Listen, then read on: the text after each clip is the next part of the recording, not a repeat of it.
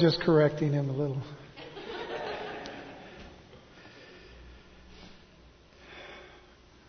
Good morning.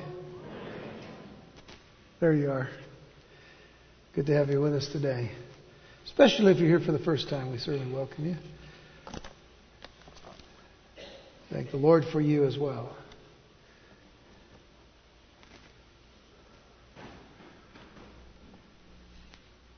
I'd like to draw your attention to Genesis chapter 40 this morning. So would you please open your Bibles there? I figured you had enough announcements. You didn't need any more from me. Even though I might have a few, but I'll save them.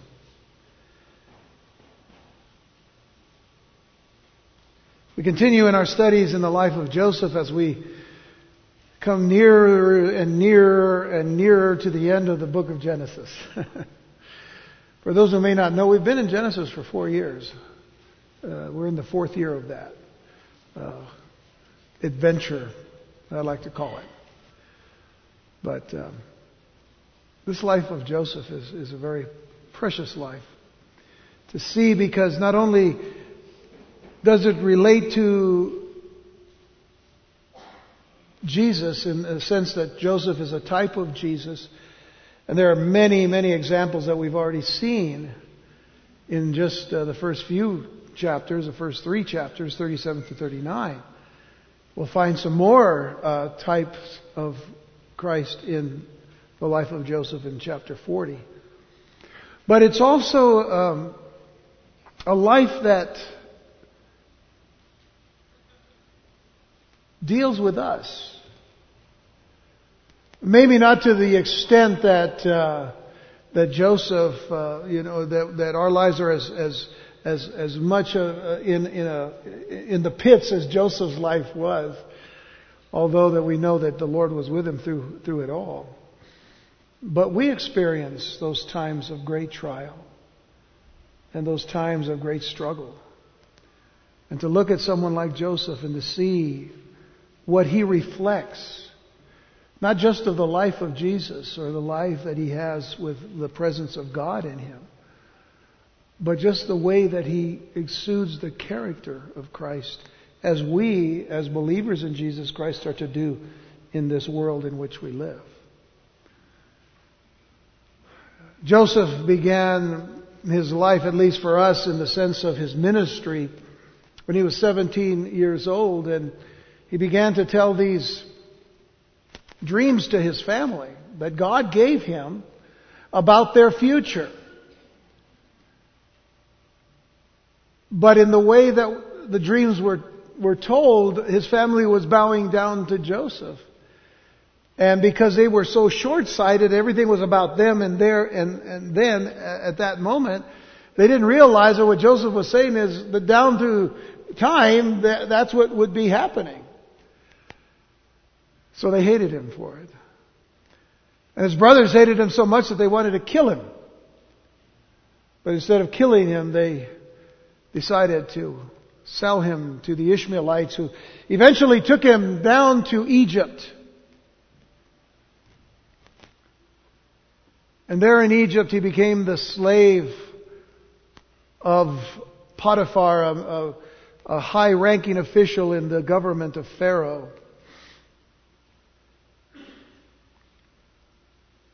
But as was the case with Joseph and his brothers, so was Jesus now, uh, I should say Joseph now, in the house of Potiphar, blessed with the presence of God. God had not left Joseph in the pits with his brother or his brothers, as he did not leave Joseph in his servitude in Egypt. The Father was always with him. Almighty God was always with Joseph. And Joseph served so well in the house of Potiphar that God blessed him and, and prospered everything he did. And Potiphar realized how close that Joseph was to his God and how close his God was with him, that he was being blessed by this life in his home. Until that day when Potiphar's adulterous wife made these moves toward Joseph. And Joseph, of course, rejected him because he did not want to sin against his God. And she accused him of rape. And he ran from her. Even at the risk of running and she holding on to his garment and he having to run naked through the streets just to get away from her. So they arrested him. And what should have been done, an inst- what should have been an instant execution, because that would have probably been a, a, a crime that would have called for the death penalty. Potiphar did one thing because he knew Joseph and his God, and he also knew his wife. He didn't kill or execute Joseph, he threw him in prison. The hand of God. Just like God's hand was with him with his brothers, and his hand was with him even in the house of Potiphar. Now he's in prison. And there in prison, he finds favor with the keeper of the, of the jail. And the keeper of the jail gives him responsibilities to care for the prisoners because he sees his God with him.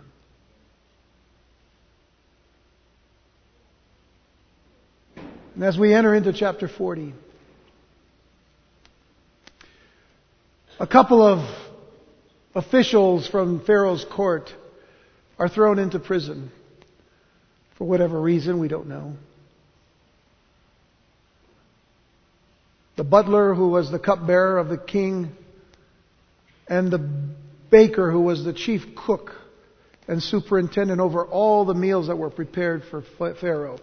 Something went wrong with them and the Pharaoh, and Pharaoh threw them into prison, and that's where we are in verse 1 of our text. It says, It came to pass after these things that the butler and the baker of the king of Egypt offended their lord, the king of Egypt, and Pharaoh was angry with his two officers, the chief butler and the chief baker. So he put them in custody in the house of the captain of the guard in the prison, the place where Joseph was confined. Joseph, the one upon whom God's hand was. The captain of the guard charged Joseph with them, and he served them. I want to stop there and just mention this, this little picture here. How the captain of the guard charged Joseph with them. In other words, he put them into Joseph's care, and Joseph served these two men. And we see here somewhat of a picture of Jesus, who said to his disciples, for the Son of Man did not come to be served, but to serve and to give his life a ransom for many. And here we see Joseph then again as a type of Christ who serves us. Christ who came to serve us and to bless us. And I haven't mentioned this, but I, I realize that Christ serving us doesn't just, doesn't just happen in our, our salvation when, when He uh, has presented Himself as the Lamb of God that sacrificed for our sins and all on the cross and dying for our sins and rising again on the third day. But we're told that at the marriage supper of the Lamb, He's going to serve His bride. Doesn't it just continue His service to, toward us? Here Joseph is in prison and he's serving these men, which means that he's caring for them. This is quite an interesting detail and if you know anything about prison life or jail life. Quite a different thing. But he's doing it because the captain of the guard sees that Joseph's God is with him. So they were in custody for a while.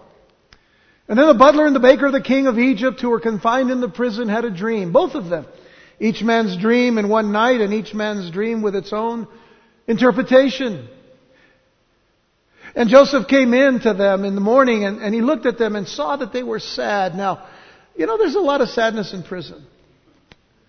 There's a lot of sadness in that there's guys there that will tell you right now they didn't do what they did. Where they say they didn't do what they're accused of doing. Most of them will say, I didn't do that. So there's a sadness about it all. But all of this is reflecting the fact that, that Joseph is seeing something deeper than just that prison sadness. He saw them that they were sad, and, and so he asked Pharaoh's officers who were with him in the custody of his Lord's house, saying, Why do you look so sad today? A genuine question with a genuine concern. Kind of reminds us when we ask people, how you doing today? I mean, that's usually just a statement that we make because we say we're trying to be nice about, you know, our relation with people. We just say, hey, how you doing? Do we really care how that person's doing? You ever thought about that? Before you say to someone, how are you doing today? Would you make sure that you really care about how they're doing? Because in essence, that really does reflect the love of Jesus in our lives for others. Whoever they are. Whether they know Jesus or not. Are we reflecting the love of Christ? He says, Why do you look so sad? And they said to him, We, we each have had a dream, and, and there is no interpreter of it. In, in that culture and in that time and in that pagan society in which they lived. Dreams were, were really important. A lot of times it was more, more than likely spiritualistic. You know, if you had a dream, something was going to happen. And we're not talking psychological here, and we're not trying to put any kind of psychosis into, into the mix here. It's just that, that that's what they were. They had a dream, and they needed to have somebody tell them what it meant.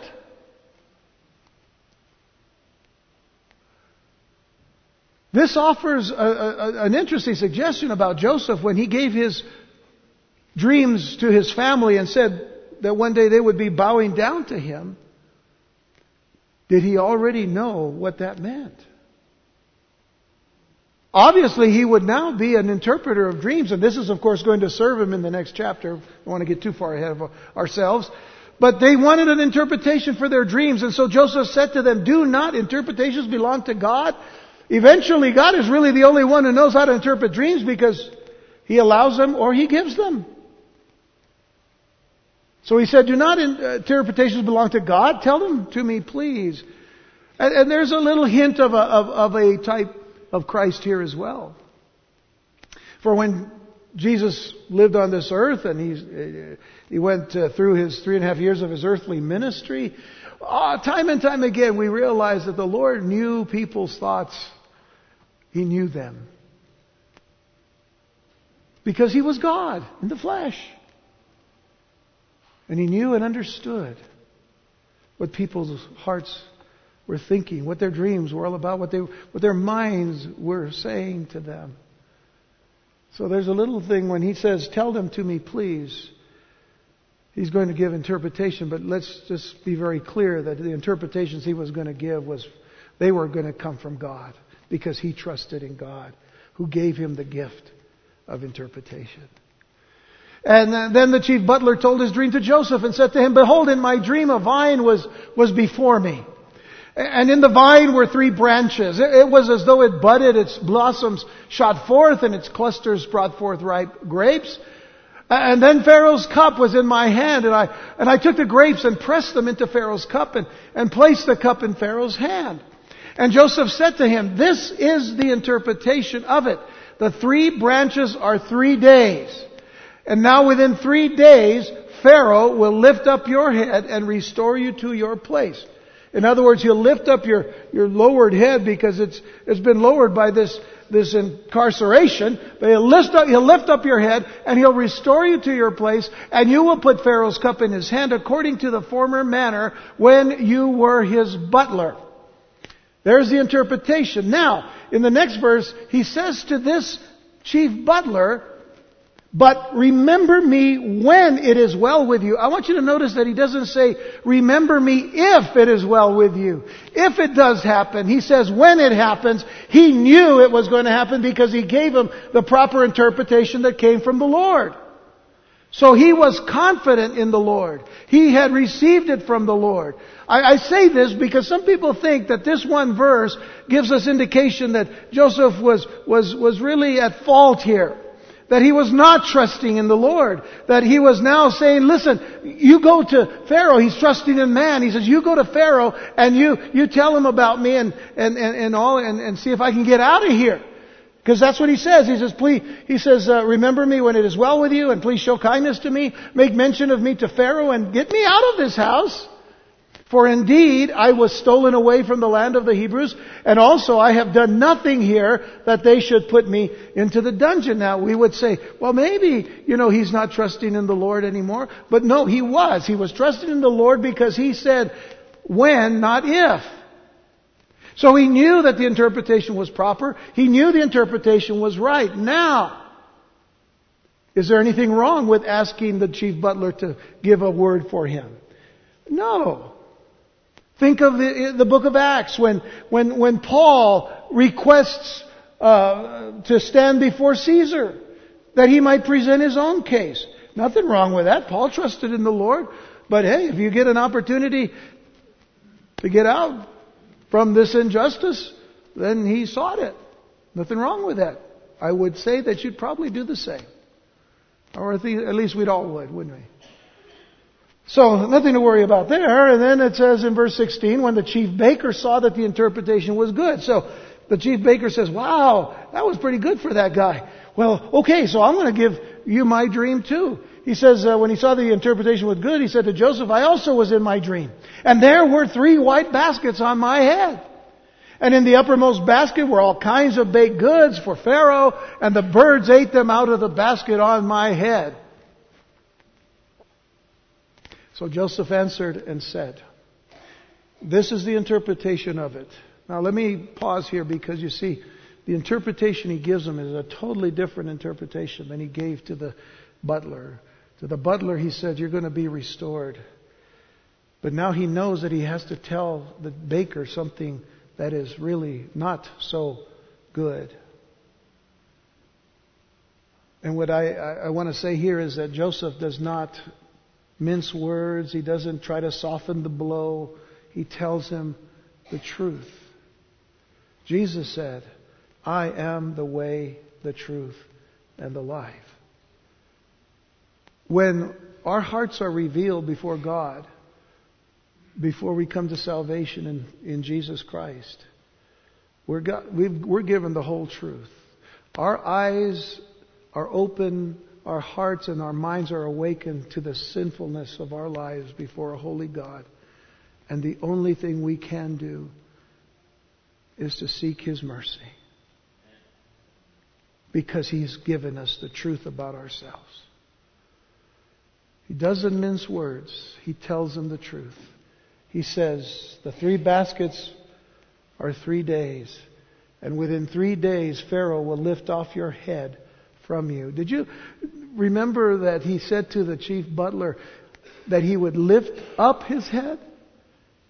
I think it's a little different to lift off your head. He will lift off your head from you and hang you on a tree. And the birds will eat your flesh from you.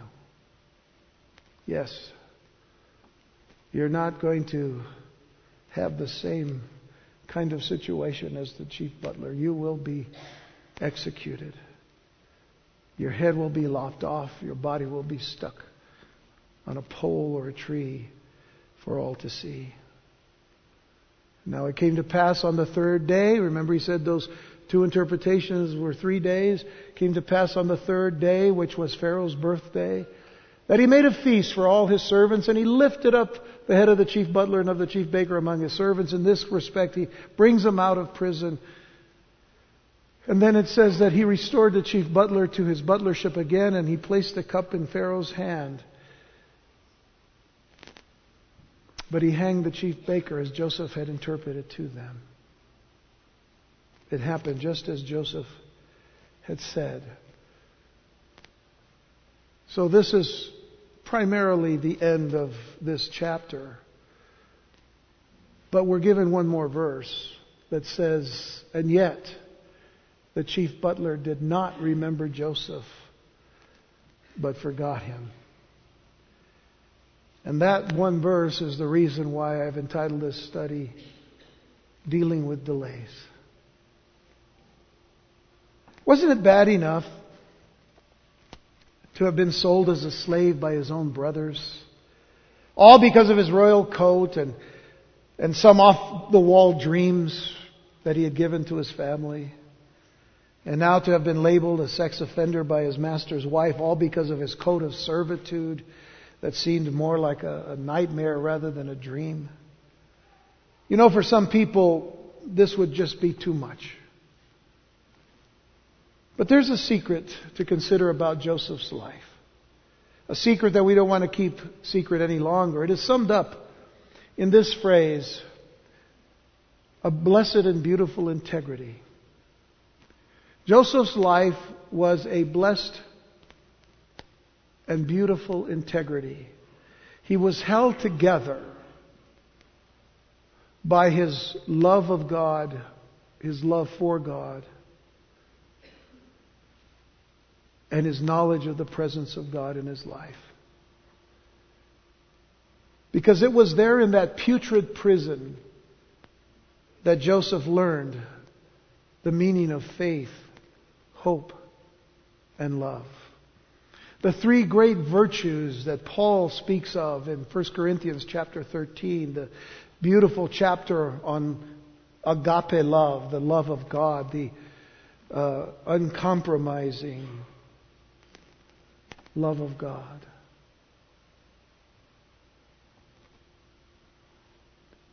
At the end of uh, the, the chapter, 1 Corinthians 13, Paul says this. He says, When I was a child, I spoke as a child, I understood as a child, I, I thought as a child, but, but when I became a man, I put away childish things. For now we see in a mirror dimly, but then face to face. Now I know in part, but then I shall know just as I also am known. And now abide faith, hope, love, these three, but the greatest of these is love. And to a certain extent, this was the life of Joseph. Growing so rapidly from a child to a man, ever so hurried by the circumstances and situations of his home life and the, the struggles of being the target of his brother's hatred and angst toward him. But it was there in prison that Joseph would quietly surrender himself again to the will of God. And my encouragement to you all this morning as we come to the table of, of communion in just a little while, I, I want to encourage you that in the trials that you're facing, the things that you're dealing with, the things that you, you, you, you tend to have some sense of, of, of worry or anxiety or fear because you don't know what you're going to have to deal with or how you're going to have to face these things. I want to encourage you today to surrender yourself again to the will of God. Why? Because what we're learning about Joseph is that God was with him and God was with him always and God says you can trust me through whatever you go. Through whatever circumstance you deal with, you can trust me.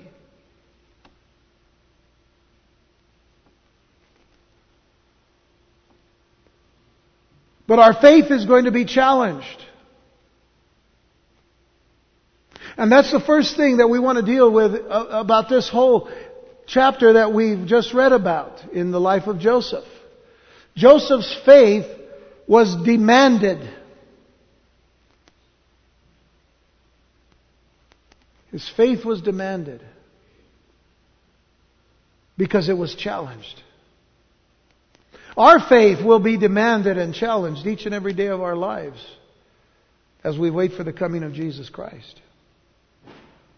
Now, I suppose that Joseph would not be the first or the last person to ever hear the enemy whisper into his ears these words, well, what about your God, Joseph?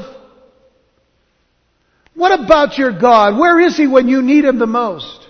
You ever thought that thought? It was probably, probably planted there by the enemy, probably planted there by Satan himself. Or at least one of his demons, as it were. Where is your God when you need Him the most? Sometimes we ourselves ask the question, Where are you, God? I need you now. And he's speaking very soundly to us if we would just listen. He says, I'm where I've always said I'd be. I said, I'll never leave you. Where are you?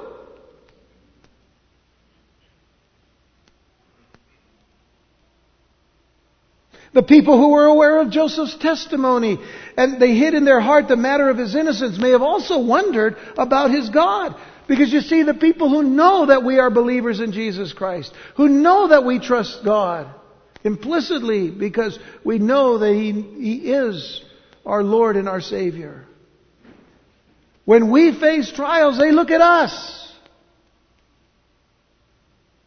And they might think because of the struggle that we might show on, on, on, our lives that we're going through such a tremendous trial. What kind of God would reward righteousness and integrity and honesty and moral purity with defamation and disparagement and a prison sentence to boot? What kind of God would do that to this person? Were they saying that about Joseph and his God? But like the sufferings of Job and Jeremiah, Joseph's were for no apparent cause. While people down through the ages would respond by saying, well, this is just completely unfair. It is a travesty and a mockery from a sham God because, you know, they begin to blame God.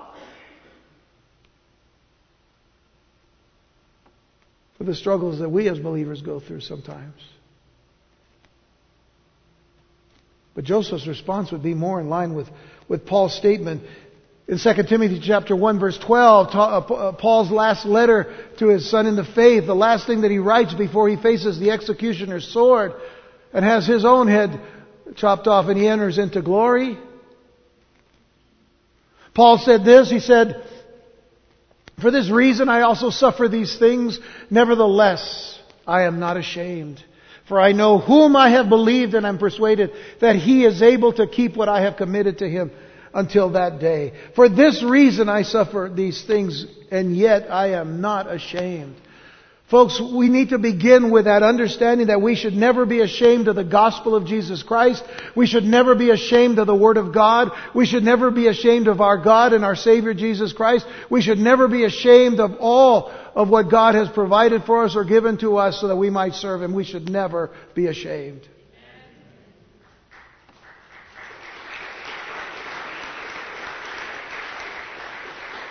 But the reason that we're not ashamed is for I know whom I have believed. I know whom I have believed.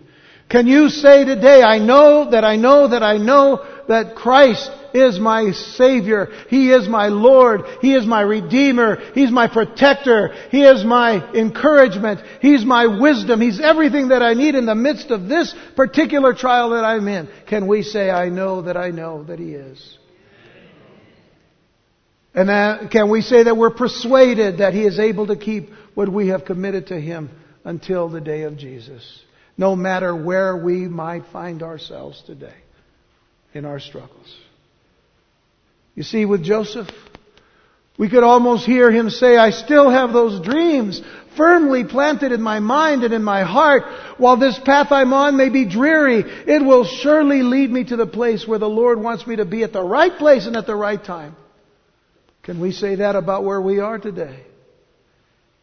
You see, many of us, if not all of us, are going to go out these doors and we're going to face some, some certain trials and struggles and unexpected events. We, we might face them today. We may face them tomorrow. I can tell you this. Uh, April 15 hasn't arrived yet, so some of you are facing that little detail in your life. At least that's one problem we might be facing before uh, the end of next week or sometime in the middle of the week? Can you say with confidence God is with you through that? Because He promised He would be? And that whatever He has promised you, He is going to complete because He is faithful?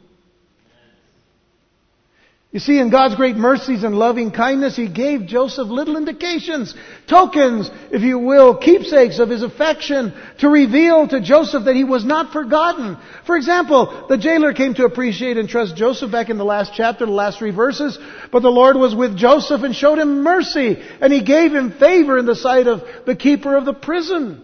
And the keeper of the prison committed to Joseph's hand all the prisoners who were in prison, which means he trusted Joseph so much because he knew of his testimony and he knew about God's presence in the life of Joseph that he trusted him with all the prisoners because he knew that he would take care of the prisoners justly. And then it says whatever they did there, it was his doing. The keeper of the prison did not look into anything that was under Joseph's authority, which means he didn't keep checking on him to see if he was doing right or wrong or whatever. He didn't check on him because the Lord was with him. And whatever he did, the Lord uh, made it to prosper. You see, in a, in a sense, that's kind of a goal for us as believers that wherever we are, wherever we're at work, that we give the proper testimony that we tr- really, truly trust our God. And then when unbelievers begin to entrust us with things, they do so not because of you, it's because they know that your God is with you. They know that Jesus is with you. Wouldn't that be a great testimony? So, what was Potiphar's loss was now the jailer's gain. Joseph's faith was indeed demanded, just like our faith is demanded every day, because it's challenged every day. But now, we, we see Joseph's love displayed. Uh, we've turned love and hope around here. We're going to end with hope. But his love was displayed. Remember that Joseph in prison really did learn what it means to have the three great virtues faith, hope, and love in his life. He, he displayed love. We can go back to Genesis 40, verse 5 uh, through 8. And it says, uh, just in review here, that the butler and the baker of the king of Egypt who were confined in the prison had a dream, both of them, each man's dream in one night, and each man's dream with its own interpretation. And Joseph came into them in the morning. He looked at them and he saw that they were sad. He went, went beyond just the, the initial sadness of, of their condition. And so he asked Pharaoh's officers who were with him in the custody of his Lord's house, saying, Why do you look so sad today? And they said to him, We've each had a dream, and, and there's no interpreter of it. So, so Joseph said to them, Do not interpretations belong to God? Tell them to me, please. As, as we look at the account of Joseph with the butler and the baker, we see that Joseph won the confidence of the other prisoners as well. The verses given in, of Joseph in the prison among the others shows that he cared for them and treated them as human beings. He was touched, as it were, with the feelings of their infirmities.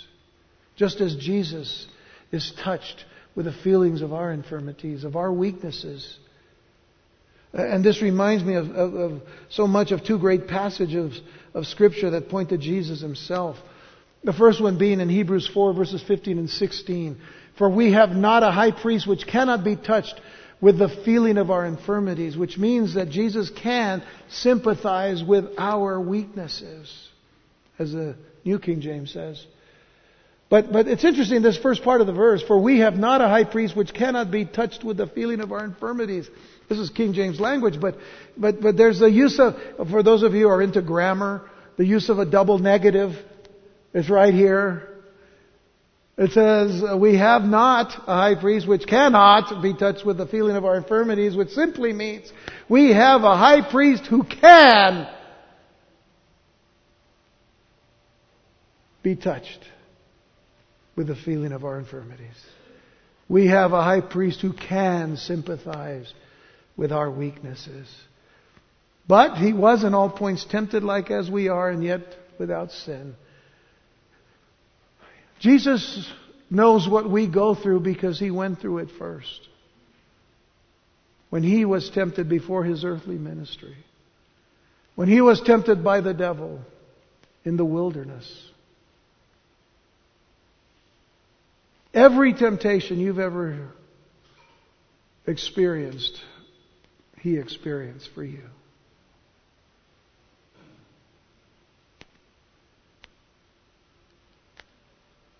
Let us therefore come boldly unto the throne of grace. Because of Jesus, let us come boldly to the throne of grace that we may obtain mercy and find grace to help in time of need. Because of what Jesus has done. The second passage that I, uh, I like in this respect is Isaiah 61 verse 1. It says, The Spirit of the Lord God is upon me because the Lord has anointed me to preach good tidings unto the meek. He has sent me to bind up the brokenhearted, to proclaim liberty to the captives, and the opening of the prison to them that are bound. This, this so much sounds like the situation, the experience of Joseph in prison, to be able to be there to heal the brokenhearted, to proclaim liberty to the captive, to open the prison to those that are bound as Jesus did for us. We who were bound by sin and death, we're no longer bound by those things. Death may occur to these bodies of ours, but because we're in Christ, the people that we are and been made in the image of, of, of God, the Spirit that, that is in us will be in the very presence of the Lord. We're not bound anymore by sin and death. We're not bound by Hades or hell. We were, but no longer because of Jesus' compassion for us. Joseph not only had a position in the prison, he, he, had a ministry there too, and this is the point. So, so much so that the two most notable prisoners in the cells were willing to share their apprehensions and their concerns with him. So we know then that he came, uh, first came the butler, officially the cupbearer for Pharaoh, as well as the overseer of the royal vineyards along with the cellars. Usually the cupbearer had some hundreds of people serving under him. This particular butler had been banished to the prison for some trivial offense and shared with Joseph a dream that had disturbed him during the night. And as Joseph listened, he could discern the promise that was in the dream. See, uh, I'm just, I'm just pulling another layer off of the, of the onion, as it were. Pulling another layer off to this truth. Joseph said to him, in verse 12 of our text, this is the interpretation of it. The three branches are three days. Now within three days, Pharaoh will lift up your head and restore you to your place, and you will put Pharaoh's cup in his hand according to the form, former manner when you were his butler. And then, of course, the uh, butler was encouraged, uh, or I should say, the baker was encouraged by the butler's good news, so he, he told him his dream. Again, the, the baker is the chief cook who had superintendence of everything that related to the providing and providing of meats or preparing of meats for the royal table. And from the confidential nature of his employment, as long, along with the butler, they had access to the royal presence. He was probably from the highest nobility. So it took courage in sharing his dream with Joseph. But as he listened, Joseph's face grew grave, for he discerned a, a more disastrous end. So in three days, the baker would be hanged, and sadly, I'm sure, and this is the point I'm wanting to make in all of this, Joseph told him, I'm sure, within the course of his telling him the truth, to prepare for death and more than likely sought to comfort his pagan heart with the knowledge of the true and the living God. Which is what we would do if in that position of sharing with someone who didn't know the Lord, that it was time to meet their Maker. It was time to meet their Creator. It was time to meet the Lord God of the heaven and the earth. It's not stated, it's implied in the heart and life of Joseph.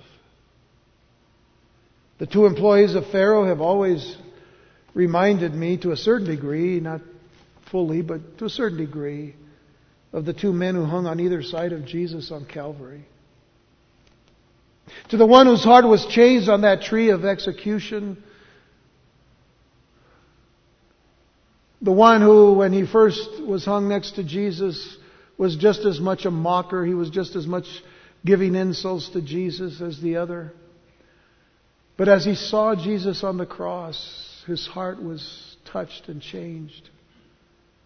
To that one prisoner who turned his head to Jesus and said, Remember me when you enter into your kingdom.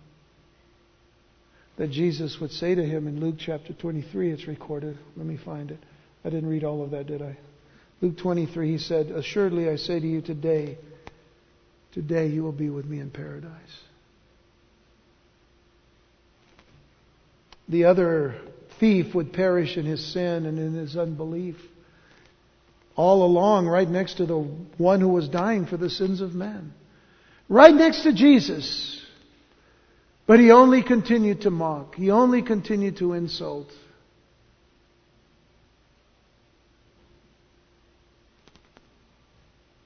It brings to mind that little statement that we've all heard how close and yet how far away.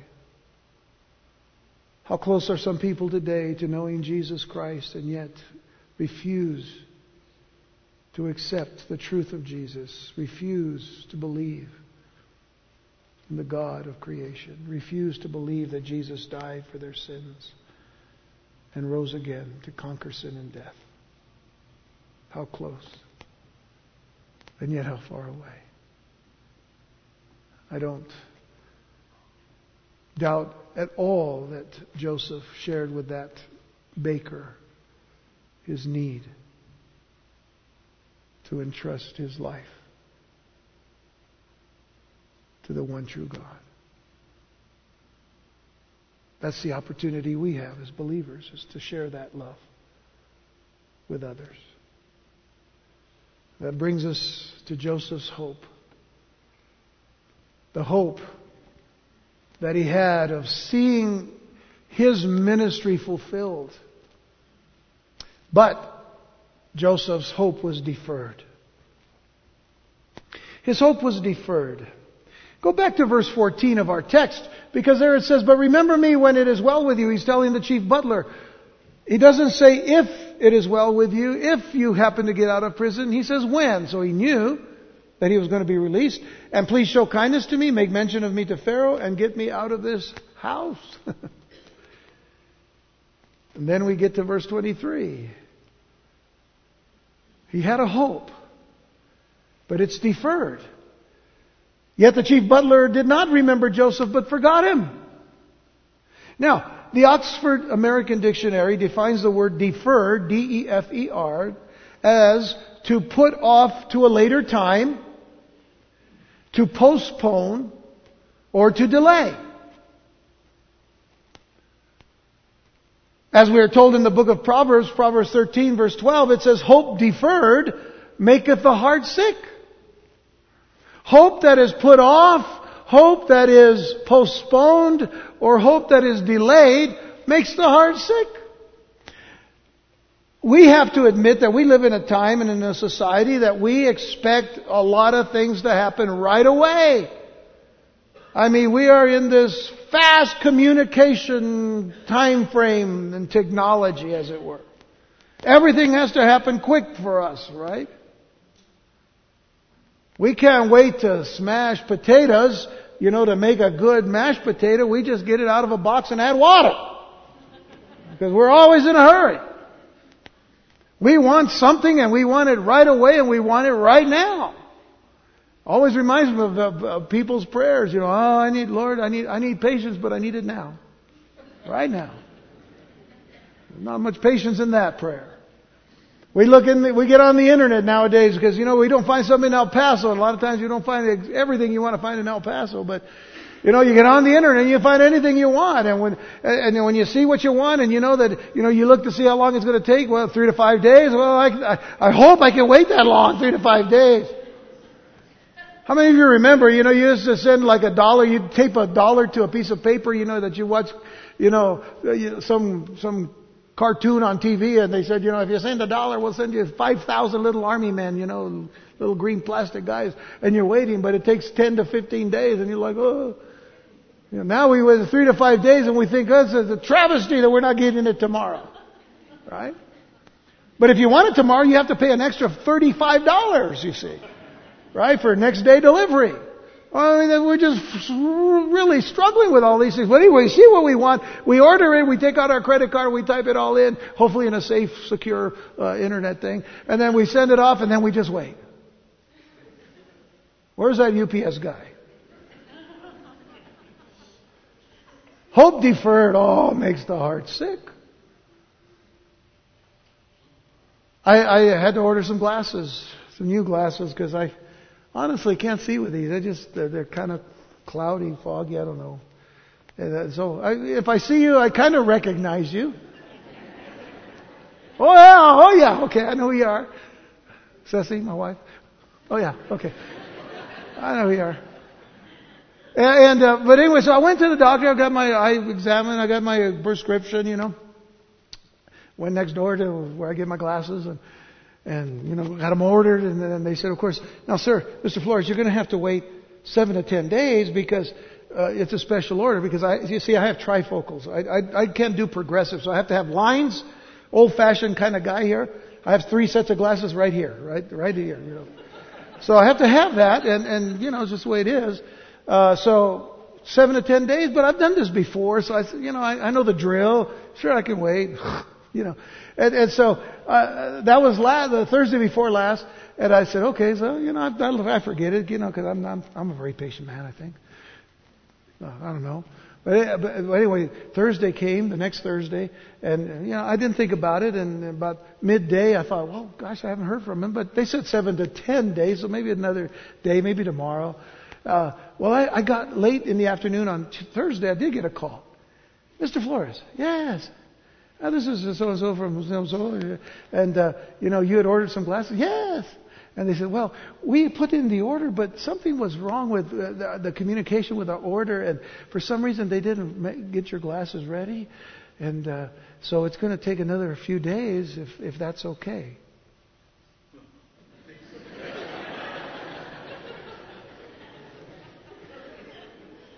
I going to say? uh, some of you do that. What, if, what good is that? You know, I just said, well, you know what? Okay. Okay. Lord, I'll do my best with these. Until then, I'm okay. We'll be all right. What, what can I do? So I have to wait. Hope deferred makes the heart sick. Oh, I wanted to see.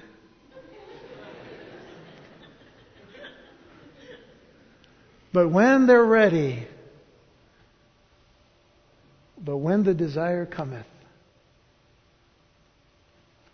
it's the tree of life.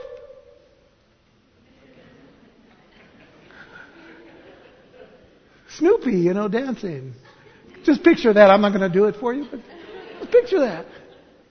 It's just a tree of life. I mean, it's, you, you just get so excited. You have promises given by God, and when they finally happen, you rejoice, but until then, your heart is sick. You see? So now uh, apply that, if you will, to Joseph. Thrown into a pit by his brothers. About ready to die. But his brother, two of his brothers say, no, no, no, let's not do that. Let's sell him. nice.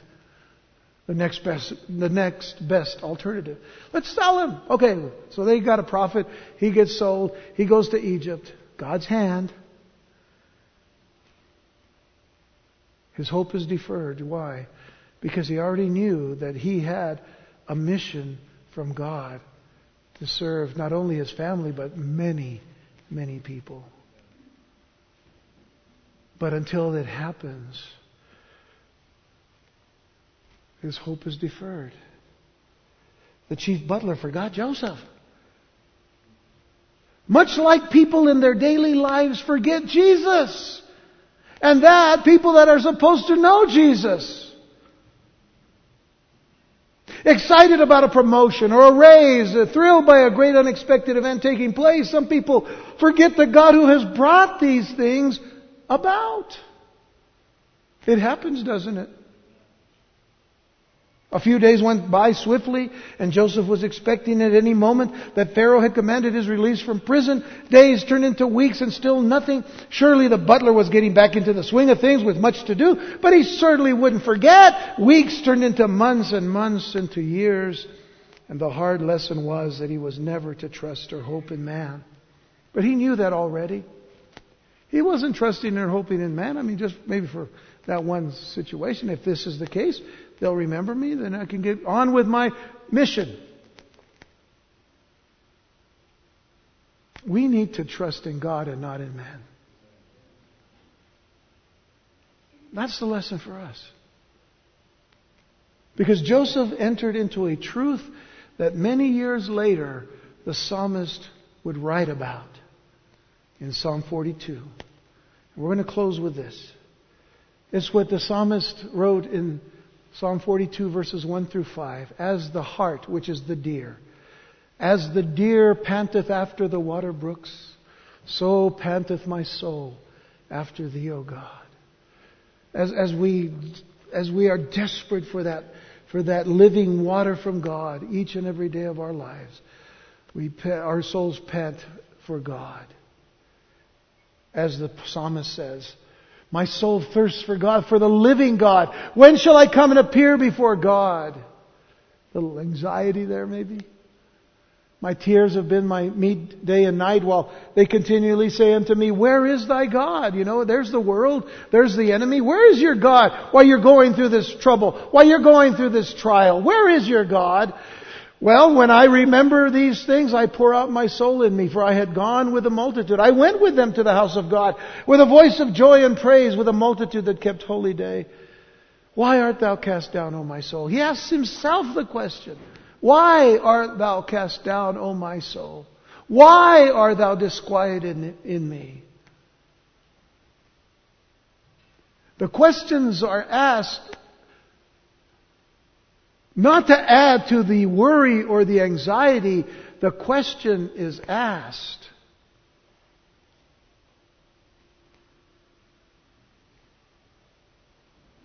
To nail down the answer.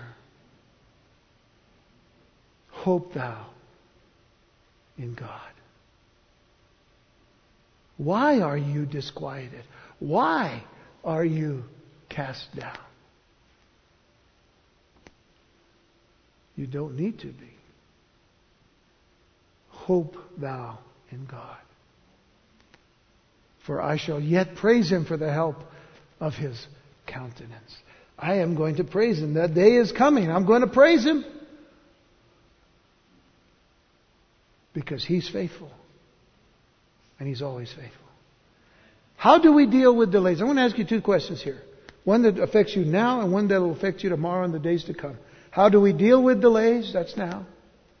How will we deal with delays? Based on what you've learned today. How are we going to deal with them? You see, whatever the case may be, our hope should always be in Jesus Christ. Our hope should always be in God and in Christ. How he, uh, he who did not delay going to the cross. I mean, Jesus did not delay going to the cross for our sins, but at the very perfect moment, at the very perfect day, and at the very perfect hour, he offered himself upon the cross as the Passover lamb so that we who believe in him should never perish, but have everlasting life. It is a promise that he has kept and will keep because he's a faithful God. Can you trust him? Whoa, that's only half of you. Can you trust Him? So I'm going to ask you to do something, and I'm, I mean, I'm asking myself as well. That we consider this as we come to the table of communion this morning. I want you to surrender your impatience. I want you to surrender your worries and your anxieties and your fears today at the table of communion. I want you to surrender your anger. By the way, I'm not getting angry at you. I just want to emphasize there's no need to be angry.